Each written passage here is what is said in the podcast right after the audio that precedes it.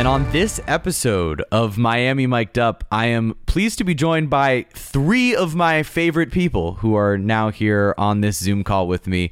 Uh, very excited. We've got Jordan McPherson of the Miami Herald, Christina De Nicola of MLB.com, and Daniel Alvarez of, and I've been practicing this, El Extra Base. There you go. Uh, I was able to do it. I'm very excited. Uh, super excited to have you three guys here. And um, the reason for those listening that we decided to do this not round table Zoom square table thing that we're doing uh, is because these three are covering the Marlins daily. They're the three people who are in and around the clubhouse every single day.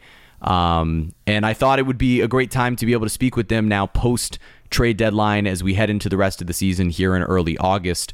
Uh, and the place that we really have to start because of the game that we all watched together last night, Sandy Alcantara just continues to be incredible. Uh, he is he is he's been the best pitcher in baseball uh, in my view, and I'm, I'm, sure I will hear some of that from you guys. A shutout last night. We do not say complete game shutout. That is redundant. Uh, bounced back from what was considered a, a rough start in his view. That just shows how great he is. Two hour and nine minute game which thank you very much, Sandy, for those of us who who who work in this. Um, Christina, you were the first person on the Zoom call, so I'll start with you. Uh, as his greatness just continues to grow this season, what's impressed you most? I mean, in a day and age where pitchers aren't going deep into games, it's a throwback, and he wants to. Uh, I mean, it's it's great to see, it, and just especially just seeing how he's evolved since he you know came over to the Marlins. You know, when we weren't sure if he was going to be a starter or he's going to have to go to the bullpen because he didn't throw enough strikes you know, he had 22 pitches in the first inning yesterday, and he's able to throw a shutout. You know, that just shows you how far he's come. Yeah, it's amazing um, his his ability to be able to just get outs, whether it's via the strikeout or just pitching to contact. Um, Jordan and Danny, is there anything that sort of stood out to you guys? Jordan, you can go ahead. Yeah, for me, it's not just what's been happening this season. It's just uh, my first year on the beat was 2019, his first full year in the rotation. So to see just that evolution of him knowing himself as a pitcher and him having the confidence in himself, because that was something that you talk with pitching coach Mel Stottlemyre Jr., every time he's like, we've been, they've been trying to just yank that confidence out of him forever, it feels like. And he's finally gotten to the point where he knows that he's the ace. He's the leader of this rotation. He's he knows that he's one of the best pitchers in baseball, and he's not afraid anymore. And that was one of the things where even when he was having his great years, whenever he would go up against, say, the Braves and had a Ronald Acuna Jr., he would say that he still sometimes was hesitant to pitch to his strengths because sometimes that gets in the way of what might happen otherwise. He was afraid of some of the consequences that may have come. Now he's just like, at this point, I know who I am. I know I can get you out. I'm going to get you out. And to see him with that confidence and for it to exude through the clubhouse and for him to be able to bring that to the rest of the rotation has also been to me a very pleasant sight to see see that evolve over this year. You know it's funny when when i had him on here and we were talking about those those moments like in his career he mentioned specifically that complete game against the mets a couple of years back as sort of a turning point and then being at the all-star game for the first time and surrounded by all of those other superstars and sort of realizing like oh okay I'm here. I'm I'm one of these guys now.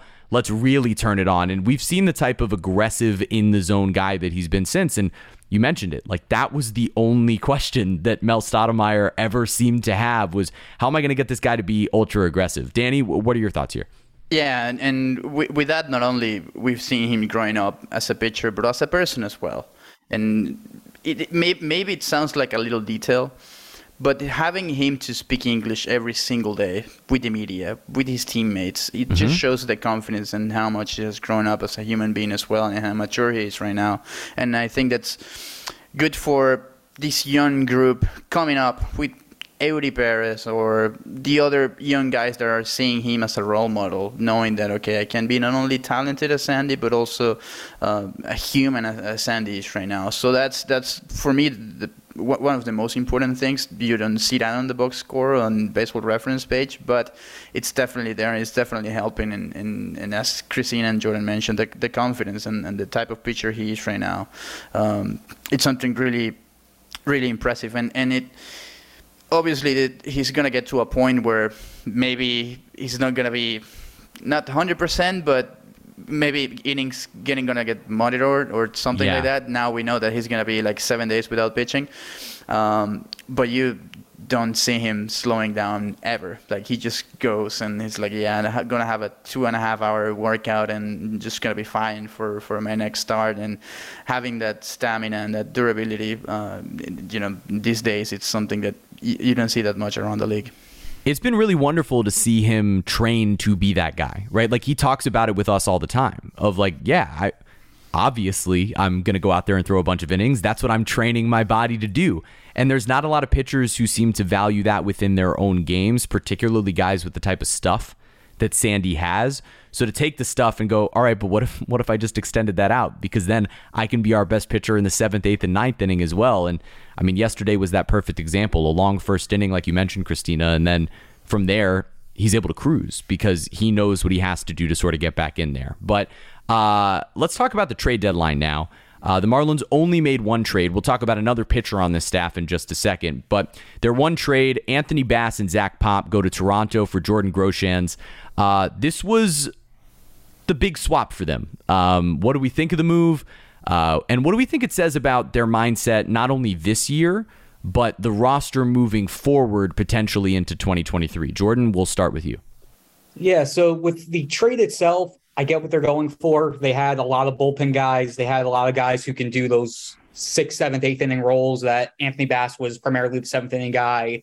Zach Pop was more or less sixth inning, a multi inning guy. And with guys like Anthony Bender coming back, Cole Sulser coming back, and knowing who they had, they felt like they had a surplus, relatively speaking, of bullpen guys. And they were going for a potential bat for the future, a shortstop, third baseman. In the moment, I still I felt like just getting Groshans while trading away both of those guys felt like they gave away a little too much. Sure. But I understand where the logic came from, where it wasn't like they were trading away something and it didn't have a replacement on the immediate roster Mhm. to start building for the future. I understand the logic of the move. In terms of the pieces given away, it felt like it was a little too much, but who knows? Maybe I'll get proven wrong in a year or so when this guy makes his debut. Yeah, who knows? And and you know, we always talk about it, whether it's this Marlins roster or anybody else trading from a position of strength. At least that was one where the Marlins looked at it and went, okay, like you just mentioned, Jordan, we have a sort of surplus of relief pitchers. Let's try to utilize these guys. Anthony Bass, who's having a terrific season, is probably going to help Toronto a lot. Uh, take these guys and and package them for something that theoretically we need back. So so Danny, what are your thoughts on on Jordan Groshans and getting back a player who you know is a top 100 prospect in baseball, one of the top prospects in the Blue Jays system? Yeah, I think it was necessary to have a guy like this because even though the Marlins have plenty of depth in that middle infield position with many shortstops, many second basemen, and also a couple third basemen, they're not quite ready yet or quite close yet to, to make that big, big jump. And that's really important. And we've been seeing this year with the Jazz injury. Um, Miguel Rojas, you know, having 32, 33 years old, maybe uh, not at the level that w- where, where he wants and needing some help uh, in you know for some games and having Luke Williams sometimes playing second base or Willians Astudillo sometimes as Yeah. well. Um, also Jon Berti going into onto IL. You need you, you need that depth in that in that position. And Groshans, maybe he's not a regular guy, but he can definitely help uh, day in and day out by playing third, second, short, and also the plate discipline that, that he brings. I think it's it's very important. It's something that the team really needs right now. Christina, do you think, rather, what do you think that this says about their plans sort of moving forward at the infield position? Like, do, do we believe that this puts the Marlins in position maybe to be letting go of some of the guys that we've grown accustomed to? Or is this more just of a, hey, there's some depth, uh, and, and we're kind of going from there to make sure that, that something like this doesn't happen where you're going down so far um, from major league players? There's a few things uh, when the trade happened, and Danny briefly alluded to it. One, uh, and I've mentioned it, I think, earlier in the week when we got to talk with Kim Ng, but that draft night when Jacob Berry was taken, uh, uh, one of the things they kept saying was plate discipline, you know, strike zone awareness. And we keep on hearing that about Groshans. And I think there's not necessarily a shift, but it's something that uh, Ng and the organization values, or maybe starting to value more. Uh, you know, we're seeing so much swing and miss uh, this season, and it's been frustrating, I'm sure, for fans, us watching, covering the team. I'm sure the players as well, but there might be a bit of a shift there. And Groshans is one of those guys. Barry. Uh, then in terms of you know with the infielders already on the team, you know we were talking earlier today. I think Danny and I just Brian Anderson, unfortunately, two straight years now lost to injury. How Yep. much can you trust him moving forward? Honestly, even Jon Berti at the same point, but he's got the versatility, so he's got his value in that way. You know, Joey Wendle has what one more year of club control. Same thing with Miguel Rojas. Uh, so those are things you have to, you know, consider. Having security. Right, absolutely. And you know, we mentioned Danny did about you know the younger, they're lower level bats. Right. You know, with the Jose Salases, you know, the Kahlil Watsons, you know, the Nasim Nunez. There's not really those. There's not a triple A infield bat. That's you know, should other injuries happen, as we've seen plenty this year, that was ready to come up and help out. You know, like last year we saw with Jose Devers. Absolutely. be- Right. be rushed up. Uh, so yeah, they address that need, but it will be interesting to see moving forward. for that matter in the in the way that we're starting to speak about it it almost reminds me of the moves at the deadline last year to acquire more catching because it was the same conversation of oh wait where's the AAA level catchers and look at what ended up happening and Peyton, Payton Henry was the guy who was on the roster to start the year and when he got hurt all right here comes Nick Fortes Nick Fortes comes up and, and look at what he's done. He's been terrific for the Marlins in the time that he's been with the team. So it's all about sort of establishing more depth at that level. And and who knows, again, a guy with a lot of potential, um, who maybe hasn't quite been what was anticipated, but you know, we keep hearing that the Marlins really liked him in that draft uh, in 2018 before he was taking the pick before them. Um, so clearly he's someone that that uh, has been on their mind for a while. But uh, the trade that didn't happen, right? Uh, the trade that everybody was was monitoring, and I don't think anybody was necessarily hoping for, uh, because I know at least everybody right here on the Zoom, we all really love Pablo Lopez. Uh, Pablo Lopez. Um, the decision not to move him. What was Danny your first reaction when you heard that news, and what do you think of the decision overall to keep him on the roster? As a Venezuelan, aside of relief, like okay, he's staying here. He's Yeah, staying here. that's great. But at the but at the same time, well, um, Kim mentioned he's very popular, and he's still very popular. I, I think it's kind of risky at one point. On the other side, yes, it, it is a good move because you need you need Pablo and, and you need that one too with Pablo with Sandy and Pablo to stay healthy through a whole year because you don't want to rush guys like Luzardo, Cabrera, maybe other younger arms that might not be ready to pitch for a for a full season and especially having injuries in, in, in the past and you need those two guys also. Pablo has the the injury history during his whole career, and that's the Yeah. risky part because now he's he now he's very valuable, and, and we clearly we we clearly saw that.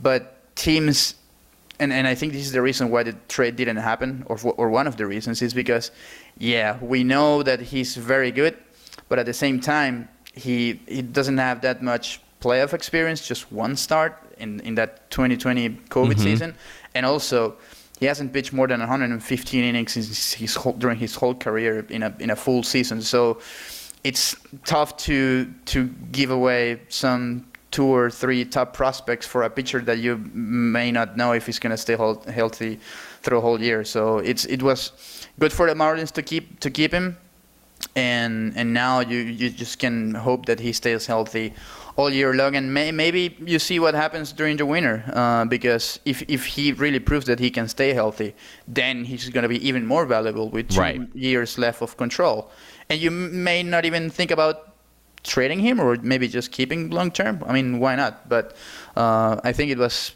good decision for the Marlins or maybe any other team. Like Danny mentioned, it wasn't like they had to trade Pablo Right. by Tuesday. They he's under team control through 2024. Yes, the injury stuff there is that concern, and it is a legitimate concern.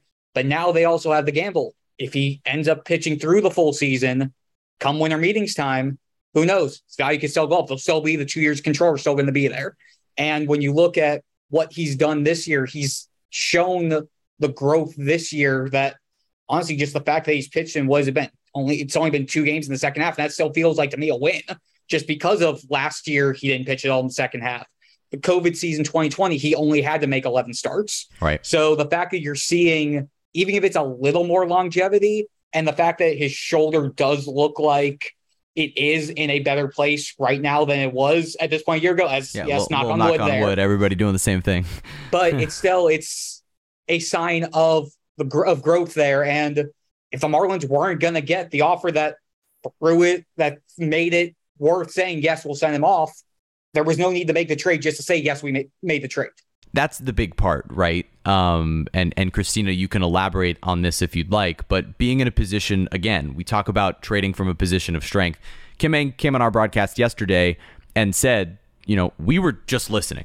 You know, th- this was not an active shopping of Pablo Lopez. This was people approaching us. We find out how popular he is.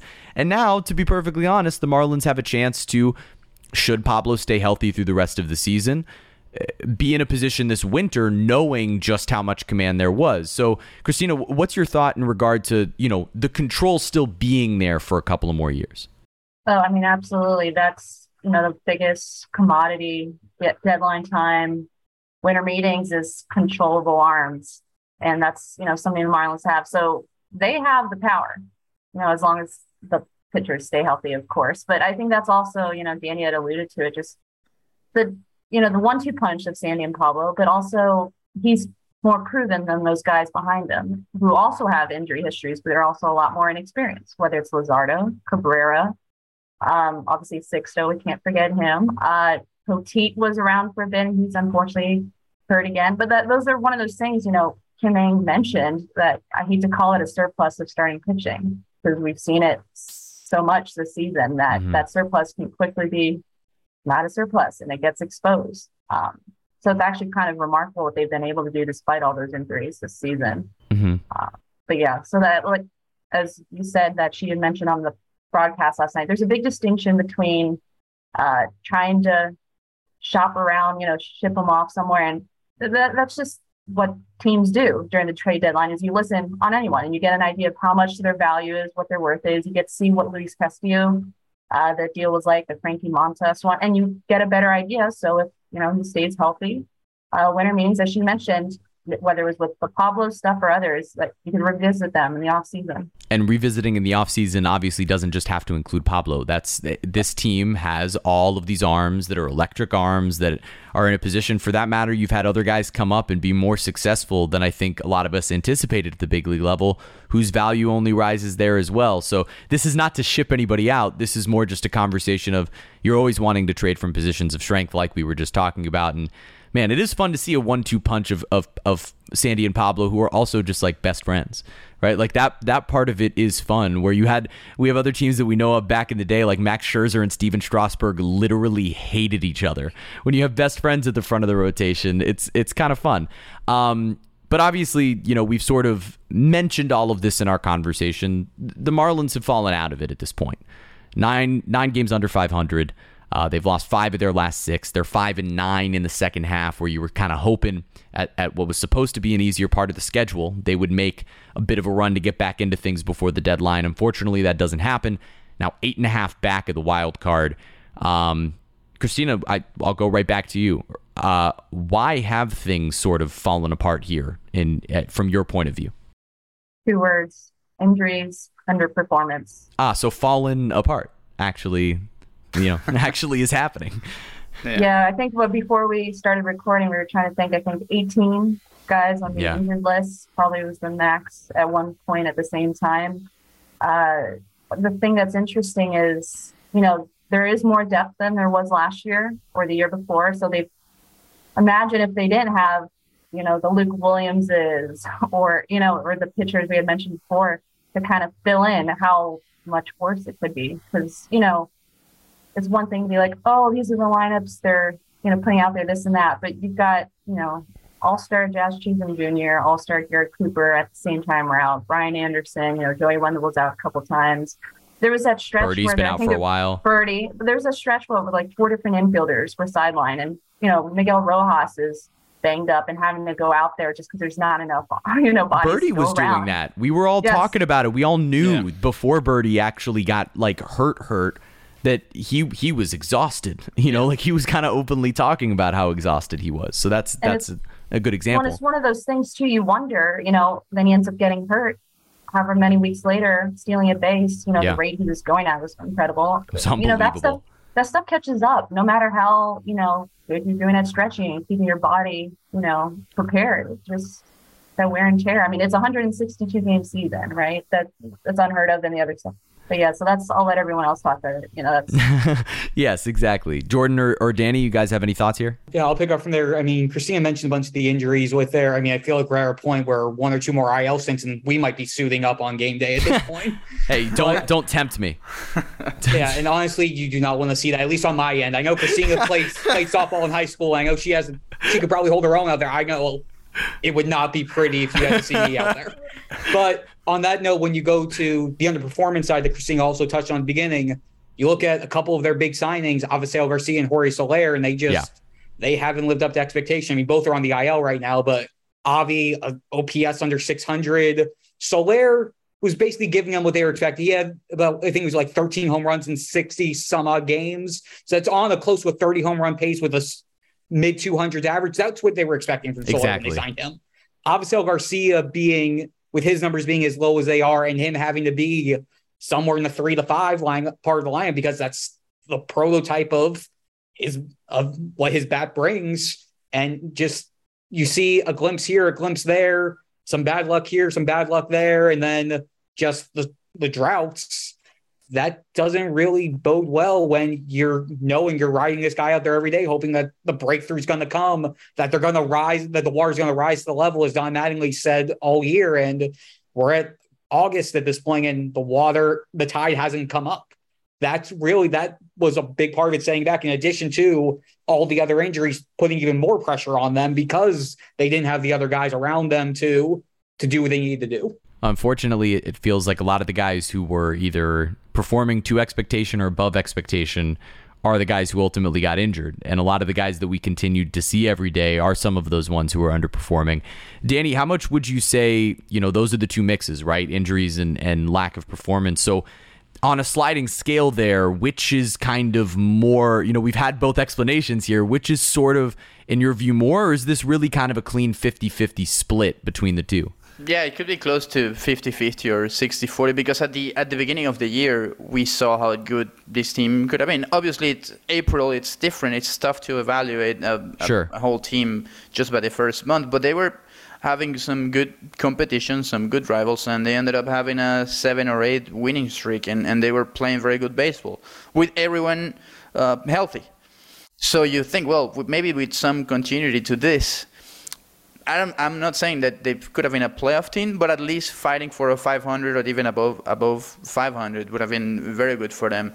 And maybe I, I was having this conversation with with Avisail a couple days back. Uh, hitting is contagious, and also underperforming might be contagious as well. And injuries leading to players out, and then Av- Avisail, Aguilar, Soler, sometimes any other player were having tough stretches and they just couldn't find a way to to turn it around. With with Isabel, for example, I think Christina was there as well.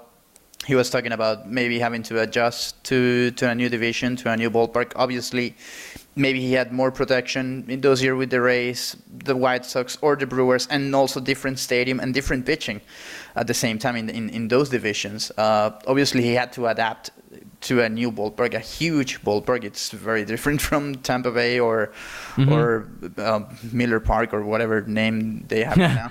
Yeah. For me, it will always be Miller. Yeah, it's all Milwaukee. changing all the time. So so yeah, it's it's definitely disappointing. He's the first one that knows uh, how disappointing of a season it is, and what you just hope is that um, well maybe with the last couple months or ne- or 2023 things might change having one year here under his under his belt and and things m- might be different. I think that obviously fa- fans get desperate because of the bad season that he's having but if when you sign a guy like Soler or or Garcia to that amount of money and years you need to trust a little bit more uh, because they signed him for a reason, and they, Mm-hmm. they have a track record for more than a decade that they can hit they, they can hit in, in this level. So, uh, yeah, it's disappointing, but I think that they have to give him at least one more shot.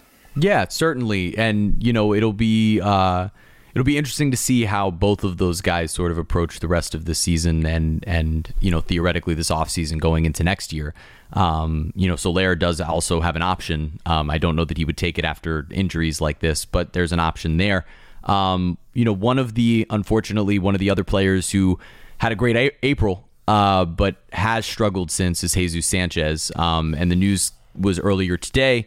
Um, Jesus Sanchez will be headed down to AAA, but what that does mean is the promotion of Peyton Burdick, um, which I think a lot of us are, are really happy about. A lot of us have been wanting to see him for a while.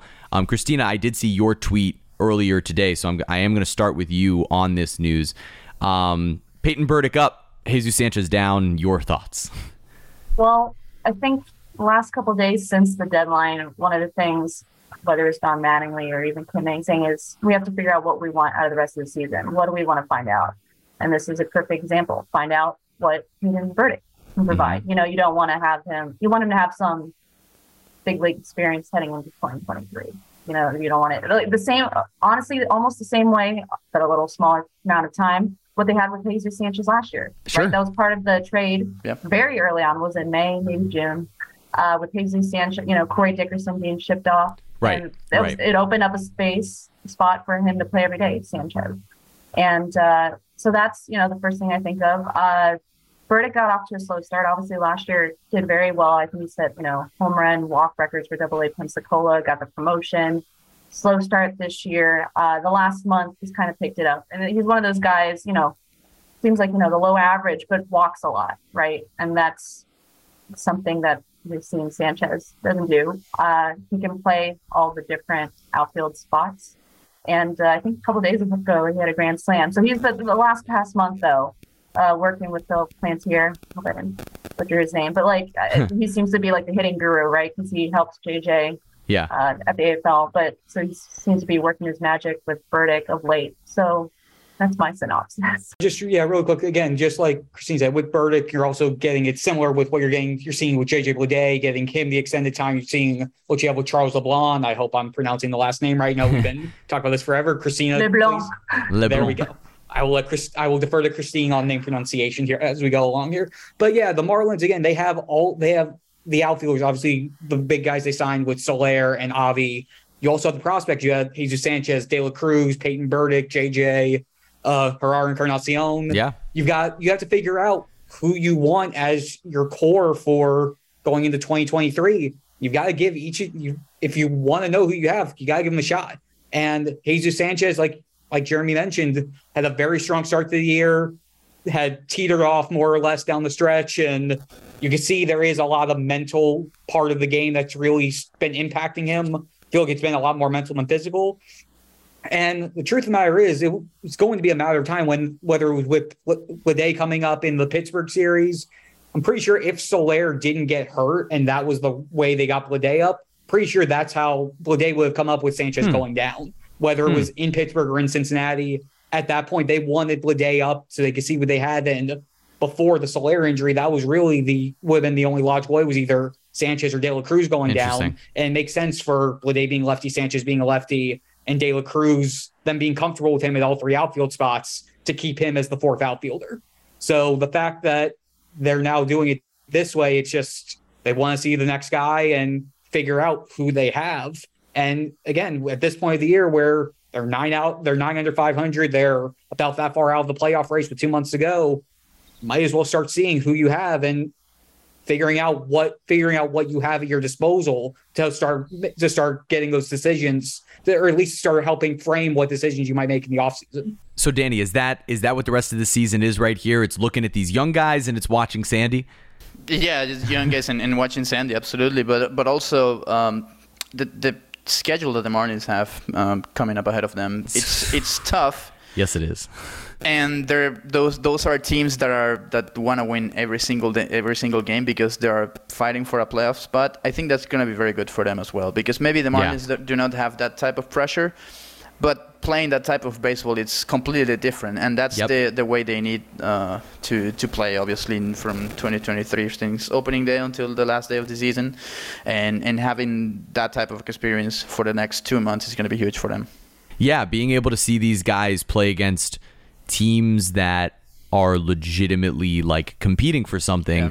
will will allow you know we talk about it all the time that this you know the old September call up like what does that really mean? There's so many teams that you're playing that aren't really in it anymore. There's teams that are setting up their rotations going forward. So to have guys come up right now and see like you mentioned, I mean, it's the Padres, it's the Dodgers, it's the Braves. I think the Phillies are later this month too. Like a bunch of teams that are clearly competing for positioning within in the playoffs.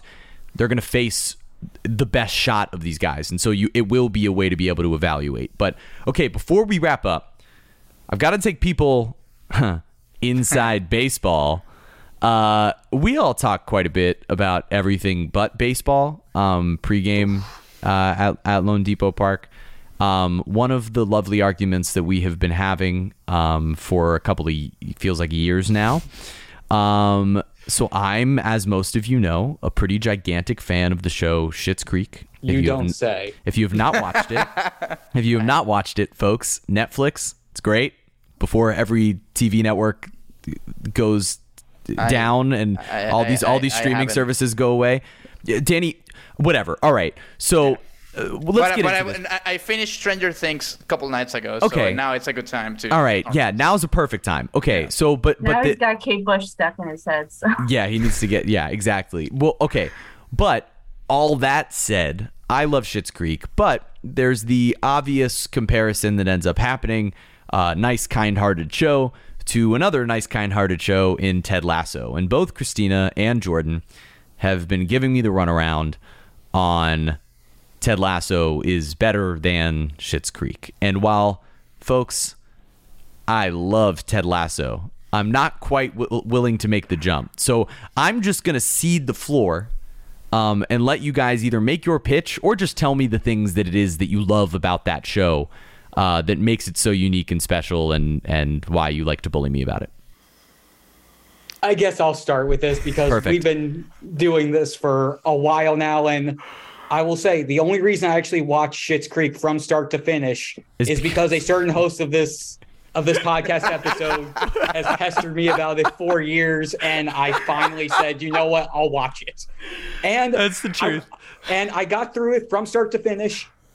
I don't mind the show. Oh, it's God. not bad. Oh. It's not bad. Oh, it's I not bad. don't It's, mind no, it. Just not, no, that, but not as good. is, Yeah. it's not i don't hold it in such regard as jeremy does i don't feel like it is this the top show in of I'm not publishing this anymore. watched. The whole episode's getting scrapped. Jer- Jeremy, knew that this was coming. yeah, I you knew this was coming. I set you up for it. I set you. I set you up for yeah it.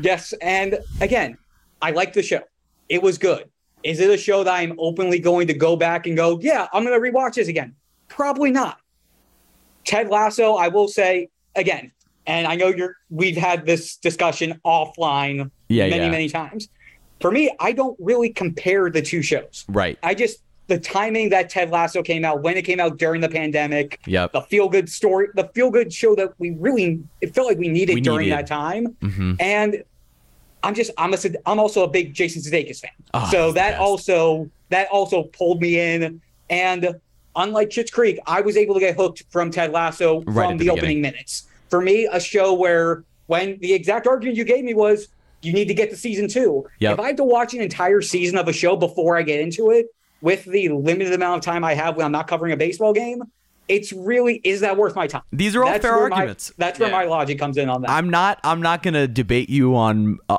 just about anything you said. I still love season one of Schitt's Creek. My my thought process when I tell people that is like that's when it starts really hitting it in stride. Is season two, you know, and it's a six season arc. I think that once Ted Lasso wraps up and it's only a three season, it's six. Six. Six seasons, Dan. Six seasons. They're 20 minute episodes, dude. You're going to love it. It's going to be great. It's easy, easy. But uh, the the thing that ends up happening there is once Ted Lasso actually wraps up whatever its plot is, I think that's when I'll be able to compare them as like holistic shows, right? Because what I what we're doing here is taking a show that is six full seasons done start to end, and we know what the ending is, and we, in my view, it's like it couldn't have ended better. With Ted Lasso, there's still the risk. There's still the risk, The- and I'm not. I'm not rooting for it. By the way, I love No. Ted Lasso. Hello, I love I, Ted I Lasso. don't. I don't know. I'm. I'm not. Are you nervous? Like, I, I'm nervous. I don't want to have high expectations. You gotta believe. I gotta. I gotta. Poster back there. Ah, I got the ba-dum. poster. I gotta, I gotta believe. I, I believed in in Ted Lasso like before, or not before, like when these couple guys were giving me a hard time, like you need to watch it, you need to Yeah. watch it, you need to watch it. We so I were s- to Danny as so, Jeremy was. To so, Yeah. so I, I started watching and I got through like 10 minutes of the first episode. Then something came up. I couldn't keep watching. Then I went on the road with Jordan. We were in Tampa. Tampa. I don't we think I knew start, this. We start watching Ted Lasso, and then 10 minutes after, okay, we gotta go. We gotta we gotta head to the stadium. It's like, No. okay. So this is not happening, I guess. I got COVID in December, so it's like, what would I do now? Watch Ted Lasso, of course. There you go. so and I ended up the show like in three days or something. Yeah, of course. And it's amazing. of course, like yeah, I, I absolutely love it. I got my brother into it, my Mm-hmm. father, my girlfriend, everybody, uh, and I need to get everyone on Drive to Survive with Formula One as well. Of course, I'm I'm I'm, that I'm. I'm into that. get I there. haven't But- watched yet, but I'm into it. I'm I'm I'm I'm here to be swayed. Is my Please oh go man. ahead and, and do it.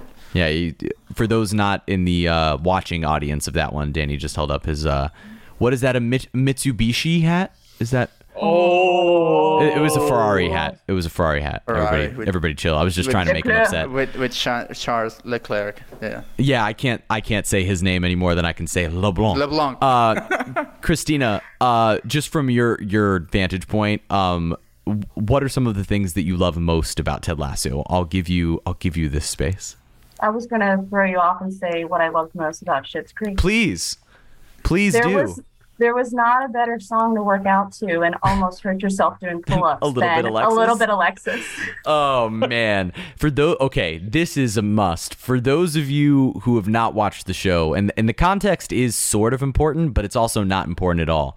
When you stop listening to this podcast, and and please continue to listen all the way through, but when you stop listening to this podcast, go search a little bit Alexis on YouTube and watch that performance by Annie Murphy. It is one of the funniest things I have watched in a sitcom. I loved every second of it. And yes, I also bumped that song at the gym, Christina. It's amazing. Uh, well, and speaking of songs, let's let's get to your passion here. Uh, as as those again who are in the the viewing audience uh, can see her Just Dance hat, Lady Gaga.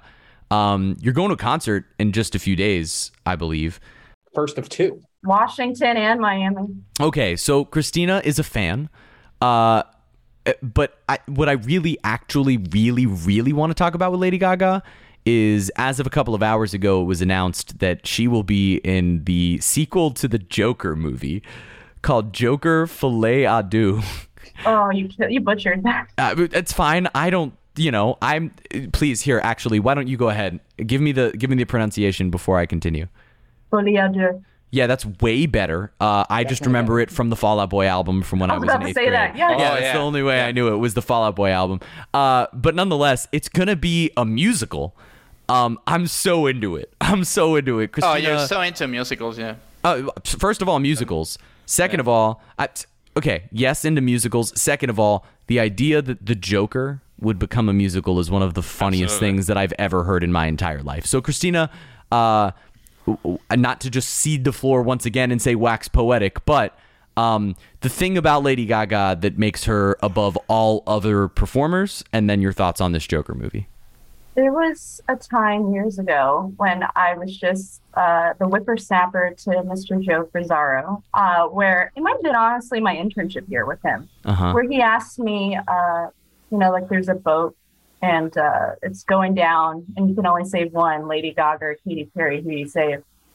And I said Lady Gaga because she, you know, is this humanitarian. She's not just a performer, but you know, Mm. all the other stuff. And you know, I guess I was proven true. But honestly, uh, Yes. what was the first question? No. Uh, am I excited for it? Yes. Yes. I, you know, honestly, but going back to you, you were saying the idea of Joker as a musical. Uh-huh. I mean, there's that scene from the movie where he's kind of dancing and you Uh-huh. know, after, right? Wasn't after his first kill, maybe in the in that grimy bathroom. So honestly, yeah. that was. Oh man, man, that movie was real disturbing, huh? But I mean, honestly, uh, her as I think right Harley Quinn. I mean, I, I'm not a big comic book hero person, but she's over the top. So I can't think of anything better than uh, a Joker musical, and uh, playing alongside Joaquin Phoenix. Both of them seem to be uh, into the method acting, so that's uh, going to be an interesting set. It's going to be absolutely bonkers, and I'm so here for it. My my hope, and I was saying to, this to you before we started, my hope is that they swing literally the complete opposite direction and make it a super camp musical. So they go from like this movie that anybody who actually wanted to see the follow up follow up to the first Joker will hate the sequel and anyone who didn't really love the first one will love the sequel because I think that's the funniest thing you could do and kind of a genius business strategy in a way where because like all the, all the people are gonna see the sequel to it anyway that really like the first one even if they know they're not gonna like it. And then if you could bring me and christina into it hey we're here for the second one now. I'm just saying this is not, not a bad money making move although it's i believe 26 months from today is when it comes out. So you could have like you know two and a half kids in that time Hey, the, uh, the, the the last time she did a tour, I've seen her a couple times in Vegas, which also Don Mattingly did, so everyone else should too. Uh, john mattingly bring- bring it gaga collision course Gaga fan, yes. But the, uh, I mean, her last tour was 2016, so this is it's been a long time. It's a coming. But- moment. But, with the Joker, it's interesting. The video and the post she had earlier was, you know, silhouettes of clearly her and Phoenix, and Mhm. it's to cheek to cheek, which is you know jazz, uh, and it kind of brings back to Tony Bennett and her, her Uh-huh. first jazz album. He had his 96th birthday yesterday. hey look at all these fun facts I know. and that's what you can get You with can't. these You three can't exactly. You came for baseball, and you Yeah. you get. You get fun Then you facts get about the- Tony Bennett's birthday. That's When you have that's why everybody conversation stuck with- around.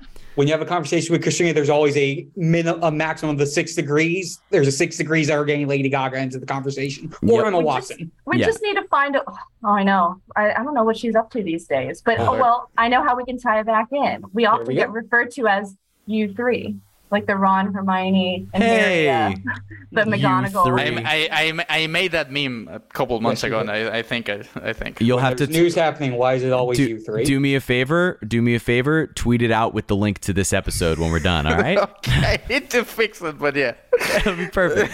All right. Well, so so we're gonna go ahead and wrap up. I just want to say thank you to all three of you. Um, if you don't already, follow all three of them on Twitter.